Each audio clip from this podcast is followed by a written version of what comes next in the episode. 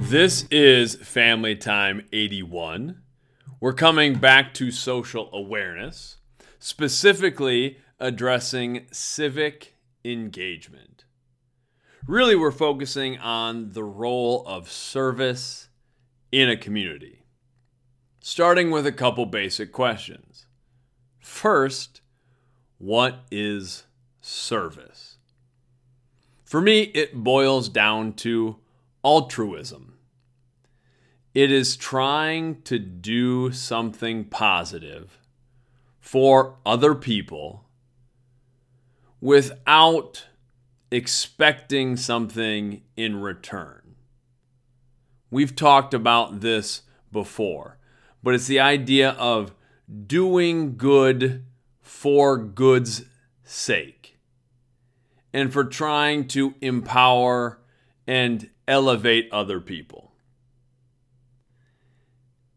The next thing we're asking is what is a community? A community can be a lot of different things. We all have our own communities. For myself, I know I belong to the community that is the town, the school district in which I live and teach and coach. That is a community. And I feel a strong sense of community where I live. The school itself is another community in which I exist. I have other communities within that one, the teams on which I coach, my the students in my art room. We refer to ourselves as our art family and we have a board where students sign this big board that says art family. That's a community. I think of people that I get to connect with doing some social emotional things or as an author or whatever. And I think that is a community that I have. I feel fortunate to be a member of several different communities, some of which overlap, some of which don't so much. And I suppose there's different definitions of what a community is. For me, it's basically just a group of people who are existing together and who impact each other. Whether we realize it or not, whether we're doing it intentionally or not, when we're in a community, we do impact the other people in our community. Sometimes in minor ways, sometimes in very significant ways.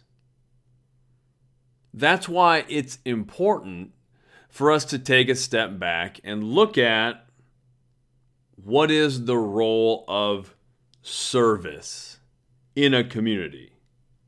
That's our next question I'm, I'm asking all of you this week. I'm asking all of my students. What is the role of service in a community? Why do we need service? For me, that's kind of the best part of community is we feel this attachment. We feel a bit of a responsibility for the other people in the community. And we're able to take care of each other.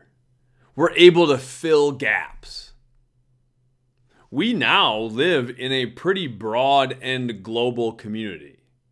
We're not able to be experts at everything.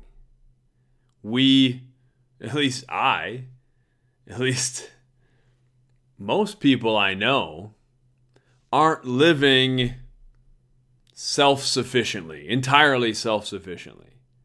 I go to the grocery store, I buy food that I didn't grow, that I didn't kill. I buy products that I didn't make. I look to experts in different fields to help me. If it's healthcare, if I'm doing something financially, whatever it is, I'm relying on the expertise, the abilities, the experiences of a lot of different people. That's being part of a community. The idea of service in a community is that it's also good to give whatever we have to offer just for the sake of contributing to the greater good. And we've talked about the greater good before. The idea that the high tide raises all ships.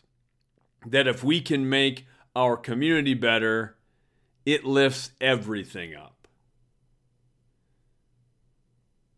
And such an important thing for me is that when I'm doing something altruistically, when I'm trying to do something just for the sake of it being right and good from my perspective, I also feel better.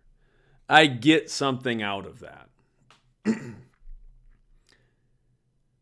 Whenever I talk to people who are really struggling with something, who are really looking for some answers, one thing I suggest is start doing some things for other people. Start just trying to put some positivity into the world. Try to empower and assist other people. Because that shows us that we have value, that we have something to offer and everyone does. You all have something to offer. You all have something to bring to your community. You all have something that other people need. You might be the one person that has something someone else needs. So it's important that you bring it to life and you put it into the world and you share it with your community. And by empowering others. Not that this is the goal. We want it to be this altruistic thing. We want to do service because it's right and it's good. But know that we are going to get something out of this. We're going to get that validation. And we're going to feel better. It feels good to help other people. Sometimes we maybe see images or presented with notions that are very egocentric, that we think we have to look out for number one. And to a, to a point, we do. We have to take care of ourselves first. But I really think a great way to get over some of our own egocentric feelings, a great way to get out of our own heads when we're feeling down, when we're looking for purpose, when we're trying to find the right path, is to just start doing good for others. That's really something I want for all of you, for all of my students and athletes, is to be someone who is built for other people, who is contributing and doing good and supporting your community however you want to frame your community. I've referenced this many times. I love Mr. Rogers. And Mr. Rogers would say, in difficult times, look for the helpers because you can always find those people who are there trying to help others. So think about that this week. What is service? What is a community? What are the communities in your life? And how can how can service play an important role in a community and in society? Specifically, what can you do to improve your community? What can you offer? What service do you have to provide others? That's also a great way for my students who are thinking about the next chapter in your life, the next stage. What do you really want to do with life? That's a big, broad question. What service can you provide? What can you offer others? What are the things you're passionate about that you can bring to the table? Let's have a great week thinking about service, thinking about helping others. Much love.